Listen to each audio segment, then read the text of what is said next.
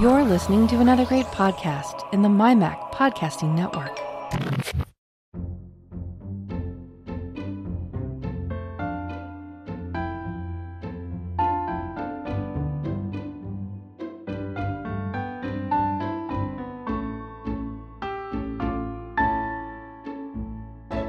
Hi, folks, and welcome to episode 68 of the Let's Talk Photography podcast. This is the show for May 2019, and I'm your host, Bart Busschots. Bit of an unusual show for you today. Um, I'm calling it a potpourri of ponderings for the simple reason that no one topic caught my eye this month.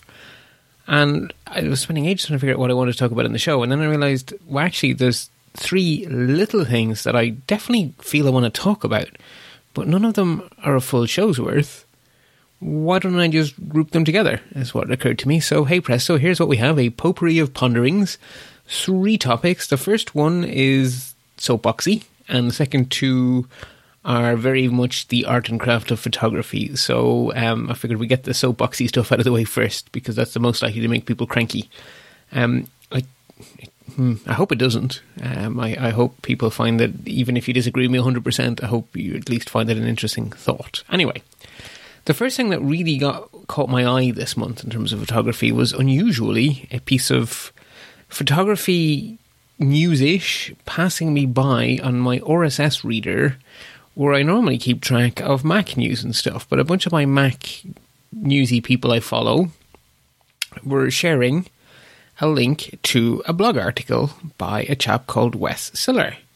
And the title caught my eye for sure, and when I read his piece, it maintained my eye, as it were. Um, the title is Selfies Don't Kill People, and I think that is completely, totally, and utterly true. So I'm not going to read out his entire article. You should go read it, but I, I've sort of created a condensed summary that I, I, thought it might be worth reading out. So this is this is Wes writing. No one has ever been killed by a selfie. A lot of people have been killed by stupid behavior. No beautiful destination has ever been ruined by an Instagram photo. A lot of peop- a lot of beautiful places have been ruined by irresponsible responsible bleep holes. He didn't use the word beep. Um, when it comes to social media's impact on the outdoors, all of us are getting mad about the wrong thing. And that anger is one of the reasons we have a problem. Skip, skip, skip. There's not been any sort of increase in the frequency of accidental deaths since the advent of Instagram or Snapchat. People have always managed to find stupid ways to die. Indeed, this is me talking now, uh, me being Bart. Um, wonderful, really enjoyable series of how people are stupid that die. Uh, books called the Darwin Awards. If you want to see all the wonderful ways people have found to take themselves out of the gene pool, um, a free bonus book tip there. Anyway, back to Wes. Smartphones could stop working tomorrow, and a teenage boy will still find a way to put his life at risk in order to impress a girl, even if he can't snap a photo in the process. Bart again, yeah, I fear so. Uh, not just boys trying to impress girls, boys trying to impress boys, girls trying to impress boys, go girls trying to impress girls. It goes every which way. Anyway, that's not the point. Um, okay, back to quoting Wes. If we can attribute any statistics to the rise of social media, it could be increasing visitation to our national parks. Uh, Bart again, he's speaking as an American here, so these are America's national parks. Back to quoting Wes. Did all of those Glacier Point selfies inspire a few new people to go camping? undoubtedly. Skip, skip, skip, skip, skip. Sorry, I'm not going to keep saying every time I put in dot dot dot. I'm I'm skipping around this article a lot. Right? There, there's a lot of there's a lot more here, a lot more detail on each of these points. I'm just skipping to the, the core points. Anyway, uh, that of course leads us to another problem often attributed to social media. You're blowing up my spot, bro. Not only do photos and videos on social media help inspire new people to recreate outdoors, but they also allow us to easily share the exact locations where those photos and videos were taken. I think that's a good thing. More people becoming passionate about the outdoors equals more people who will prioritise conservation, climate change, public lands, and outdoor recreation when they vote. We need to make the outdoors easier to enjoy, not harder. Showing people where to find the cool stuff is the surest way to make sure they'll have a good time. Social media represents change. New people from more diverse backgrounds can now easily reach massive audiences. Change can be scary, but it can also be powerful. Change also happens whether you like it or not. So you might as well try and find a way to benefit from it. Every time I see news a news story about national parks and other public lands being loved to death and blame social media for a boom in visitation, I can't help but see a missed opportunity. More visitors should equal more dollars for the places that we love. Dot, dot, dot, dot. Every time I see a news story blaming a selfie for a death, I also see a missed opportunity. If social media was powerful enough to draw a person to that place and inspire them to take a photo, then it surely can also be powerful enough to reach that person with a powerful message about responsible recreation. If we as a community of outdoors loving people are worried about social media bringing people who aren't indoctrinated into our belief systems to the places we love, then then damaging. Sorry, let me Sorry, let me read that again. I'm very bad at reading out loud, so I don't usually do it. If we, as a community of outdoors loving people, are worried about social media bringing people who aren't indoctrinated into our belief system to places we love, then damaging them, why can't we use social media to indoctrinate those people? We're tacitly acknowledging the effectiveness of the platform without seeing it as a tool we can effectively use, and that's just dumb. Uh, more stuff, and then he finishes up with the final punchy end.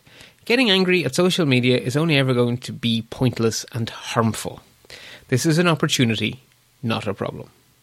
Okay, that's that's me done reading out loud. Um, I totally agree. Now, I'm okay. I love the outdoors, um, but in in Ireland we don't really have the same level of wilderness as we have in America. So I, the outdoors is a place I visit every day, uh, but it's not a place I camp to. So I'm not a Bear Grylls type, but I do like the outdoors. So I'm sort of coming at this very much with my photography hat on more than an outdoorsy person's hat on. But i still, I spend a lot of time in nature. I like nature. I just either social media is really powerful or it isn't. If it is really powerful and we're blaming it for everything it's doing wrong, then it's equally capable of being used for good. And maybe if we stop shouting at social media and start using social media, then we could achieve more things. And as for no, blaming social media for people taking selfies is just ridiculous. It's literally 180 degrees backwards. The reason there are selfies on the internet is because people like taking selfies. The person who invented the selfie stick did not create a market for the selfie stick. The person who invented the selfie stick was an absolute genius who saw a very clear and obvious market. The reason camera phones or cameras on phones took off is you know that didn't cameras on phones did not create a desire for people to take pictures of themselves. They fulfilled that desire and made Nokia and the other companies who were there first extremely rich in the process. It's technology filling a fundamental need, not technology creating a whole new bad kind of human. So it's the, the camera filled a need that we had, a desire that we had, camera didn't create this, and neither did social media. Social media didn't create any of these things. It's just a reflection of us. Anyway, um, it's like okay. So, a couple of points here. Like you know, really, we have been taking risks forever. I mean, in some of the stuff I yada yada over in not wanting to read Wes's entire article. He actually does have some statistics and stuff, and uh, there's lots of them in there. But the one that caught my eye is that so we think that there's this massive epidemic of selfie deaths because there's a, there's a selection effect going on, right? Person dies while crossing the road, not news. Person dies in a car wreck, not news. Person dies from horrible disease, not news. Person does something immensely dumb while trying to take a selfie, Oh, that gets to be news. It's a horrible tragedy, but we can exploit it as the one more funny thing at the end of the news story, which I find deeply horrible and ugh. But okay, let's leave that aside. It, it sounds like it happens a lot because every single time it happens anywhere on planet Earth, it makes the news. That is such a selection effect, it's not even funny. So, what I learned from reading this story was in the six years from 2011 to 2017, the total worldwide number of selfie deaths in six years 259. Not 259,000, not 259 million, 259 people in total on planet Earth. That is a rounding error in the number of people who died tripping over their own underwear. Yes, every death is a tragedy. No, there is not a pandemic of camera and social media induced death. There are just people dying who happen to have cameras with them. Who are doing dumb things. I also don't think it's made us any any more shallow or anything because I remember the days long before the selfie camera when photography was on these little things called slides and you needed a projector to see the snapshots of the family holiday and you would invite all of your friends and family around and subject them to your family to your snapshots from your family vacation. And my abiding memory of such things is seeing people I know blocking the views of famous places.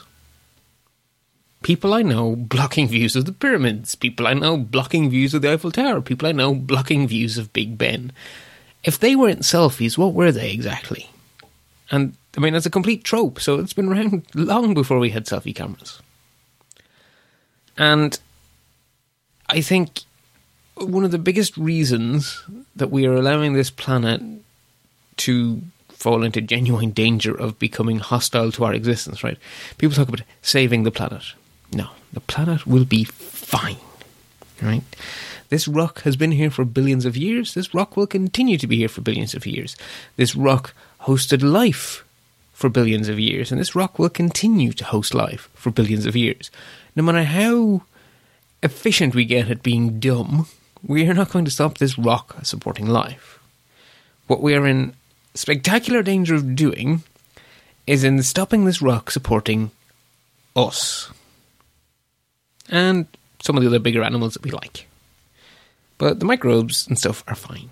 And the last time most of the big animals occupying the place got bumped off, it was actually an opportunity for little mammal like things that became us.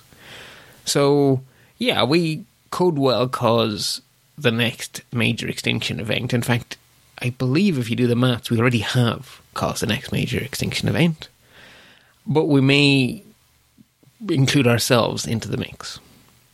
If we want to avoid that, we need more people to be aware of the world, not about the artificial, cozy, air conditioned eh, sort of places we build where we can hide from the world, but the actual world. And if photography and sharing photography can help spread the word about the existence and value of the world, then it's actually an opportunity to save this rock as we know it. So I am never going to say that, oh, social media is terrible, it's destroying the planet. No, no, no, no. We're doing that. And maybe, just maybe, social media can help us to stop doing that before we quite finish the job. Now, my eternal optimism, I keep on being told I'm an eternal optimist by people. I don't know why. My eternal optimism is starting to run into some serious headwinds here because I've been saying, no, no, no, as soon as we realize what we're doing, we'll stop doing it since the 1980s. Mm, doesn't seem to be helping very much. But anyway, social media is certainly not what's causing the destruction of planet Earth.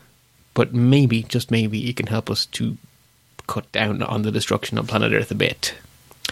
Okay, so there we go. That's my soapboxy bit off. Um, as I say, Wes's article is well written. It, it I, I find that a, a good read. So I would recommend that if I didn't make you entirely too cranky to have a read, the link will be in the show notes at lets-talk.ie. It's called Selfies Don't Kill People by Wes Siler, and it was originally posted on outsideonline.com. Okay, so topic number the second minimalistic edits completely inspired by a recent episode of the wonderful Shutter Time podcast, specifically episode number 247 called Minimalistic Editing. Um, before we get stuck into this actual episode, I just want to say I was extremely sad when Shutter Time with Sid and Mac became Shutter Time with Sid. Because, sorry, with Mac. Uh, I really missed having Sid on the show. Um, a, because Sid is wonderful, and although I think at a few times I have disagreed so vehemently with Sid that she has been the inspiration for episodes of this podcast. And that's fine, because that's that's a good thing. Um, but on the whole, I, you know, the the chemistry between Sid and Mac made the show what it was, and when it just became Mac, it wasn't the same. And I, you know, Mac, if you're listening to this, Mac, that's not a criticism of you. You rock, absolutely. Um, and in fact, when yourself and Antonio did a bunch of shows that were extremely interesting, extremely, I got a lot out of them. But the thing is, a more diverse point of view was one of the things that made Shutter Time great. You know, you cannot get the same.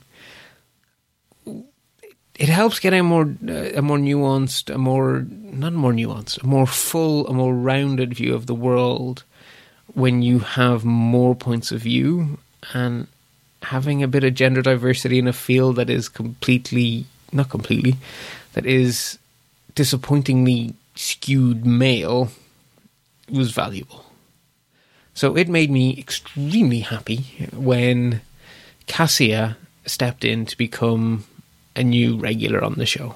Um, the first, when you know, initially I'm not sure. I'm not sure what the plans were behind the scenes, but uh, the first time I sort of got the impression it might be a one-off or Cassia come out Mark. But it was such a fun show, and I'm assuming lots of people wrote in positive feedback. Anyway, Cassia has now become the the, the permanent sidekick.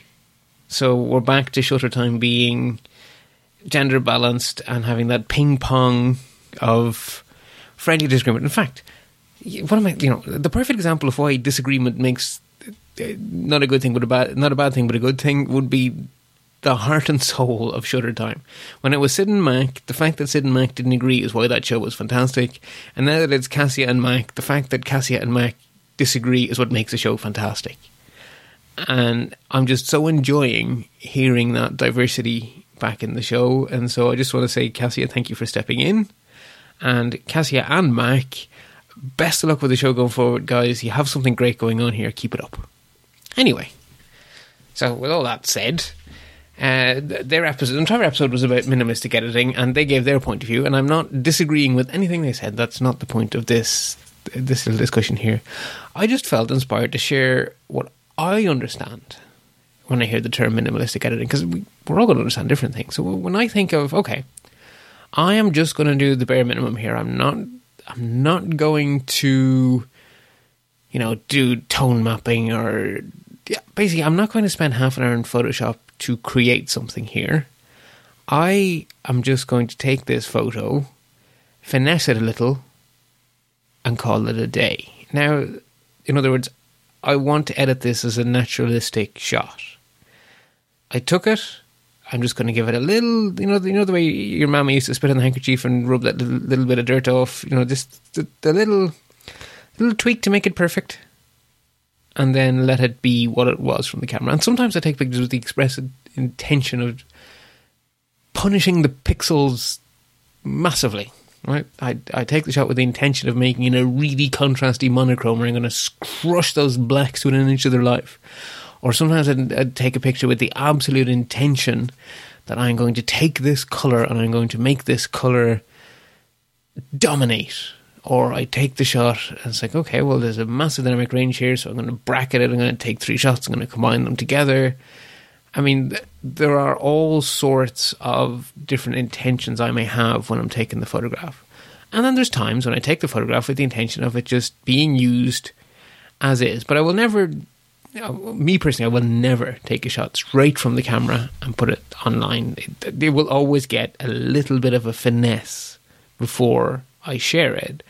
And the reason for that is that a digital photograph, that little finesse, is the equivalent of developing a photograph in the olden days, right? So a digital image is some numbers that flow out of a sensor.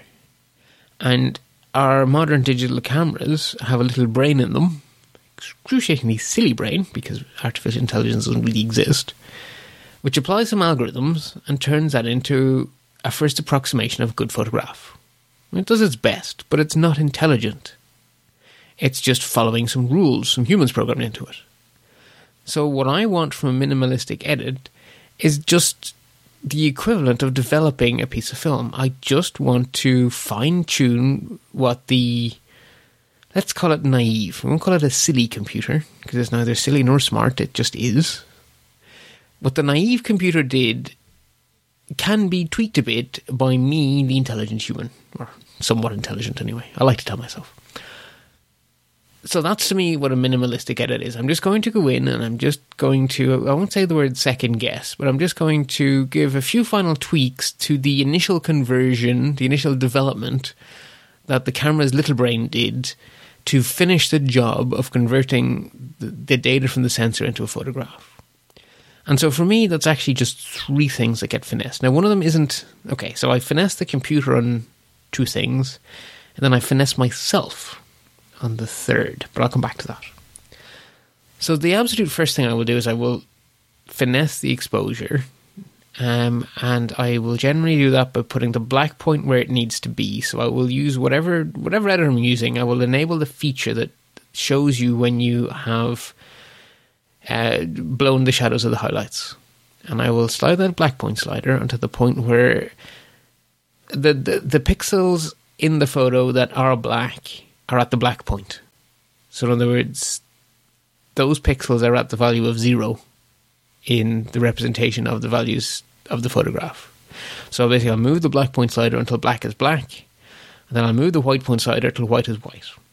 And just doing that means, okay, so if you think about it, your, your image only has so many variations between pure white and pure black. Make those variations exactly match the very, you know, the brightest thing should be the brightest thing that can be represented. The darkest thing should be the darkest thing that can be represented. Then you've you've taken the entire dynamic range of the of the image and fitted perfectly into the dynamic range of the finished product. So at that point, you will usually have an image that looks just that little bit better than when you started because black is black and white is white. And at that point, what's often needed just to give it that little extra finesse is a subtle, now this is very important, a subtle curves adjustment, just to perhaps nudge the midpoint a little brighter, a little darker, depending on how it feels. And as a matter of taste, I tend to like a little bit more contrast than you will generally get out of camera. So I will use an S shape adjustment on the curves, in which I will drop the a point sort of a third of the way between black and the midpoint down a little, and a point about a third of the way from white towards the middle up a little. In other words, slightly brighten the highlights and slightly darken the shadows. So the black and white points are already anchored in the right place but we're just dropping down the shadows a little and up the highlights a little. And that has the effect of boosting contrast. And that's usually enough to do the trick. Just tighten it up a little. The other thing that makes an absolutely huge difference, excuse me, is if you can finesse the color.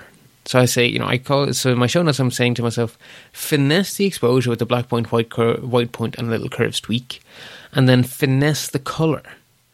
And the single best way to get a photograph to to to to not feel off, I guess, is to get rid of all unwanted color casts. And so I will generally say so. Sometimes you want some color for the point of expressing a tone.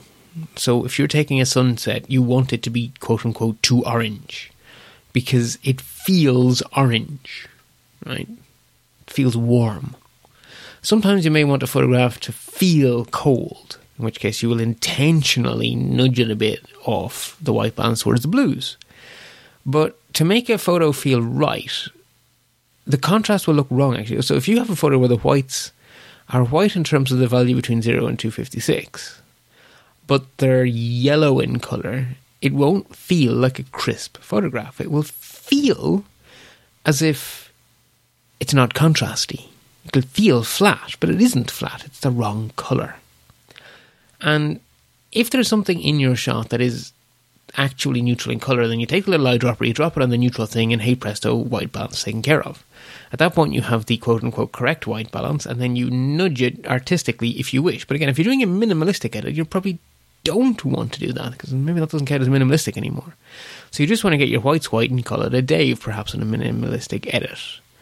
Um, but if you don't have anything naturally in the scene, this is where having a grey card with you really helps a lot. Because if you have one, you know, you're outside, the light is wherever the light is, you take one picture of your grey card, and then you take your pictures, and then when you come home, you drop the eyedropper onto that one picture you took the grey card in the light, and then you just copy and paste that adjustment onto all the rest of your photographs, and their colour will just be correct. And like I say, you can nudge it artistically if you wish, whether or not you want to quibble whether that's still minimalistic editing, fine. But anyway, get the white balance right. And that will just make your photographs feel crisper. And only when you have the white balance right, you might want to give the colours a little bit of an extra kick. And this is a personal taste thing, right? So just like I like a little bit more contrast than the camera wants to give me, hence my little curves adjustment, I like a little bit more colour than the camera tends to give me. So I will generally pop either a little bit of vibrance or a little bit of saturation. And I generally find the vibrance slider gives me a more pleasing feel. Not a lot, right? I'm a big fan of subtle edits. So just a little finesse, just a little tick, you know, like 0.9 of an adjustment and you know, just a little, just a nudge, just nudge it a little.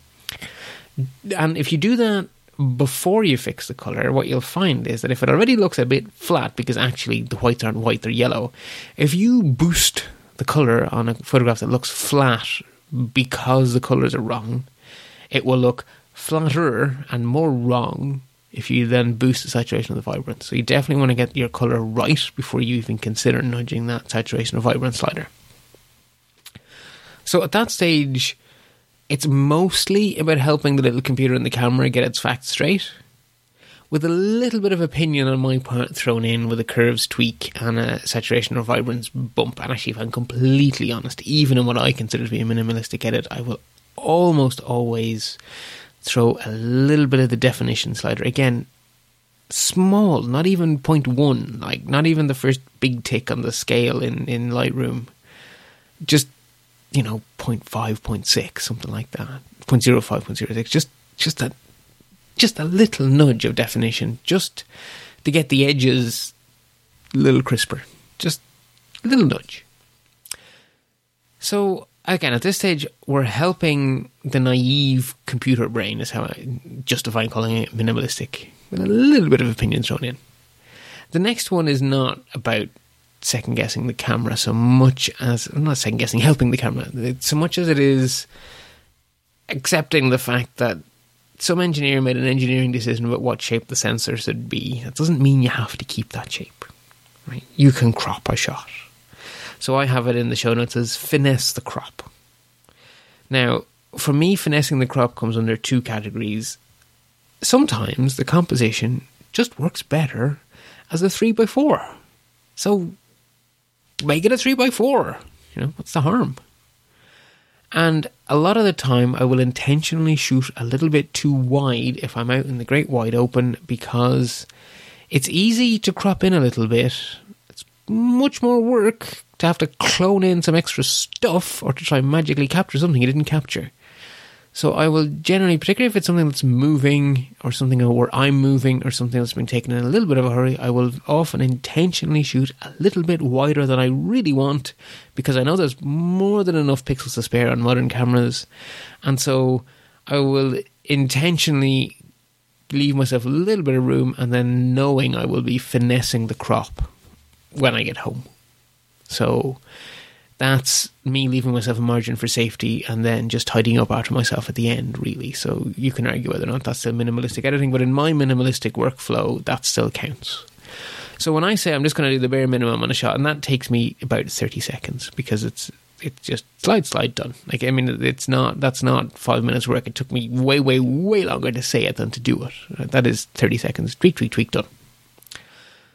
So as I say, episode 247 Shutter Time podcast completely utterly recommend the show to anyone who's not a listener already. Um, and so, what is the third thing that caught my eye? Well, the previous episode of this podcast, recorded last month, uh, I had a an interviewee, a guest on. Um, it was Jeff Carlson, uh, Carson from the Photoactive podcast. And myself and Jeff had a really good time, and it reminded me that I had popped his show Photoactive into my podcasting client on my phone. Um, I use Overcast. And I had downloaded a bunch of episodes with the intention of the next time I run out of stuff to listen to, I will listen to these. And then I sort of kind of forgot. Mainly because I haven't run out of stuff to listen to. But anyway, I decided that that's just terrible. And so what I've started to do is I started to pepper back episodes, so basically one a day every day, back episodes of Photoactive. So I've basically been listening to seven episodes of Photoactive a week for the last while. Thoroughly enjoying the experience, by the way. Um, so I started at episode one, working my way forward. Anyway, I came through recently episode 13, which was on the importance of aspect ratios. And I think it's a perfect way to segue from finessing the crop into talking actually about aspect ratios. So the guys had a whole big conversation about it, and I don't. Again, this is not me disagreeing with anything said. I just thought I would share my opinions on aspect ratios, since I found it an interesting discussion on their show. So, to me, I think I think you can say it without controversy. I think you can just say it as a fact that the aspect ratio really affects a composition. If you have a circular subject and you center it in a square crop, that is a very, very different composition to anything you could do with that photograph as a 16 by 9 landscape. Whether you move the, the circular thing off center to one of the magic rule of thirds lines, doesn't matter what you do. If you have something circular in a rectangular composition of any shape of rectangle, it is very different to having it centered in a square crop. So that is the most extreme example I can come up with of how an aspect ratio really affects a composition, but it's not it's true across the board even with more subtle differences. Depending on the shape and the movement of your subject through an image, it may help help or hinder your story to have a, a sort of a more square or a less square aspect ratio if you want to get a sense of something moving left to right through a shot, then a 16 by 9 may actually be extremely powerful. I have some some panning shots I really like with trains, which use quite a wide aspect ratio. We give you the sense of movement through the shot. You have this blur.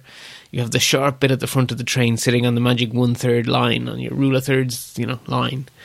But that wouldn't be nearly as effective as a square crop. Like not even vaguely nearly. The the long, narrow POV uh, crop helps tell the story of movement and motion and that sense of direction every bit as much as everything else about the shot. And if you, depending on your landscape shot, you may, you know, if it's all about the, the parallel line, you know, reflections or whatever, then you probably want something that's wider than it is high. Um, to some extent, I guess a rise are next to each other, not one on top of the other. So for landscapes, I think we generally do want sort of that panoramic feel. Whereas for other things, for portraits, we may prefer much closer to square and vertical. So, you know, it the the aspect ratio absolutely affects the feel of a composition, is, is what I'll say. So, choosing an aspect ratio to me is a choice that's a creative choice. Now, our cameras have a chip in them which has a shape and that's an engineering decision made by an engineer for engineering reasons. I feel extremely strongly that as a creative, I do not need to feel in any way, shape, size, or whatever bound by that engineering decision. I don't feel even vaguely guilty about taking a whole whack of pixels and throwing them away. Right? My camera is a 3x2, my, my big boy DSLR, and I think the iPhone shoots Sorry, it's a three by two, and I think the iPhone's a three by four. Anyway, a four by three. The, my phone has a different aspect ratio to my DSLR. Okay, fine. At the point I'm taking the picture, I have to fit everything into that shape. But even as I'm taking the picture, I am very often already mentally cropping it to a different aspect ratio, and I don't see that there's any reason I shouldn't do that. Um, it's I don't feel vaguely guilty about throwing those pixels away, and I would suggest you shouldn't either, as it it is a part of our creative toolbox and I am going to use it because I think it helps my compositions to be more strong. So I'm going to do it and I don't care. Uh, then another thing to bear in mind is that aspect ratios we don't see very often feel odd. I don't know which is the chicken and which is the egg here. Is it that certain aspect ratios are really common in photography because they feel right? Or is it that certain aspect ratios feel right because they're used all the time and actually they were completely arbitrary but they only feel right because they're used all the time? Or maybe it's a little from column A and a little from column B. I don't know. But what I do know is that the aspect ratios you see a lot just they feel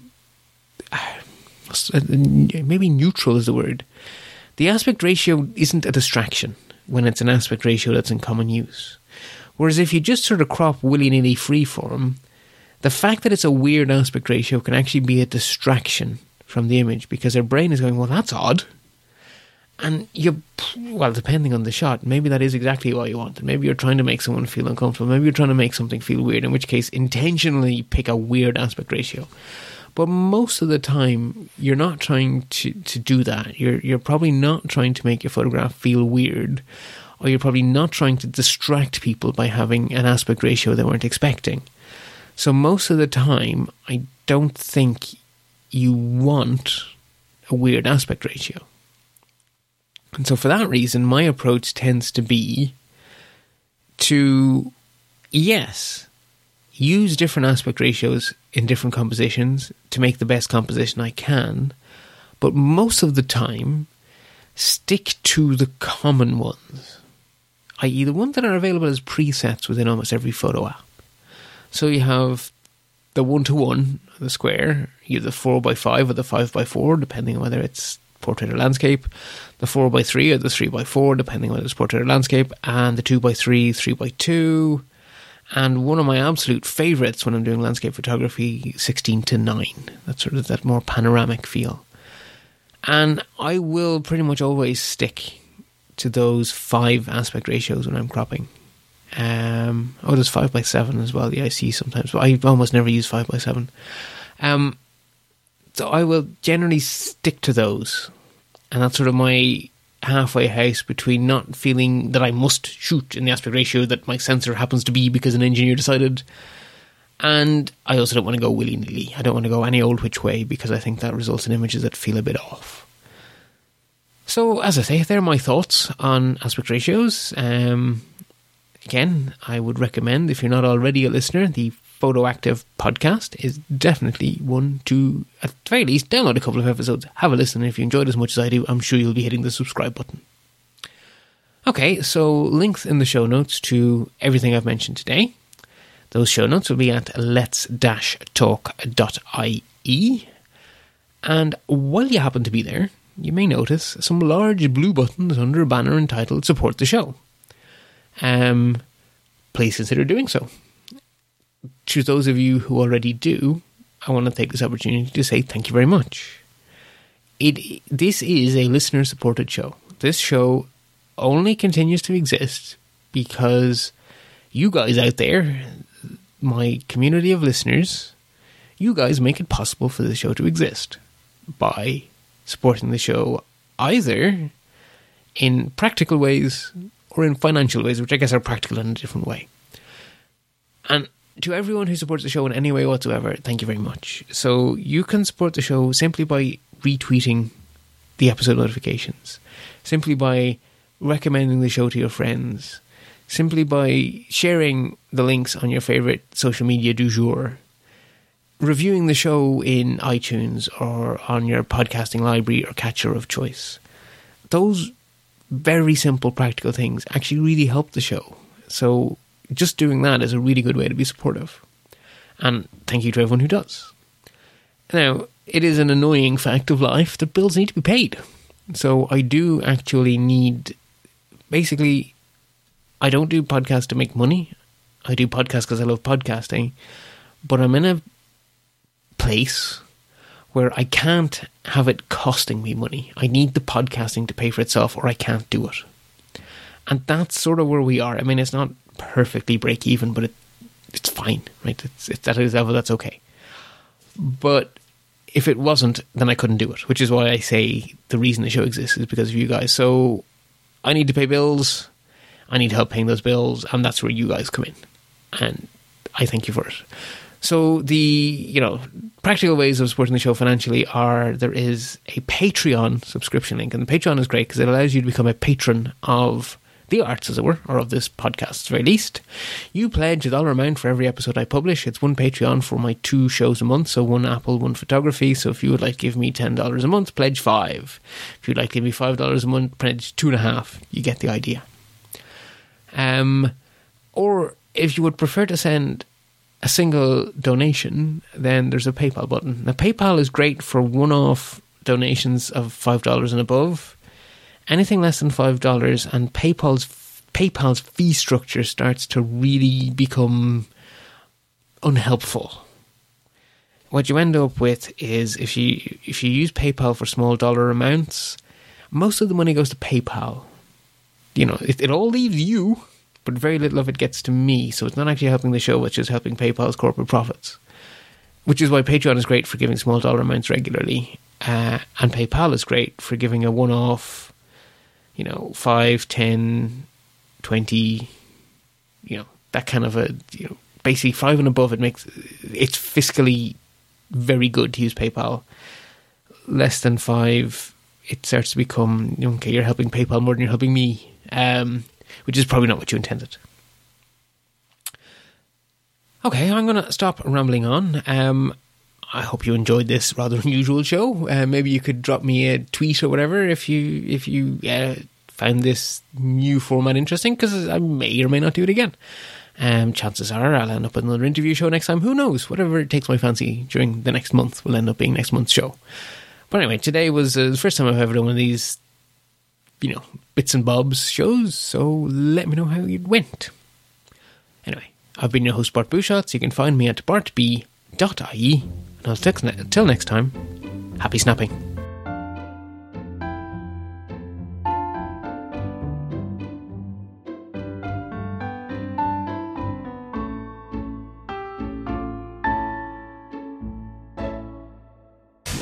You're listening to another great podcast in the MyMac Podcasting Network. My gal pals, Elisa, Susie, and Vicky, the three geeky ladies, told me to remind you that they will release a new podcast each month. So, check them out at 3geekyladies.com or subscribe in iTunes. The Three Geeky Ladies, part of the MyMac Podcasting Network.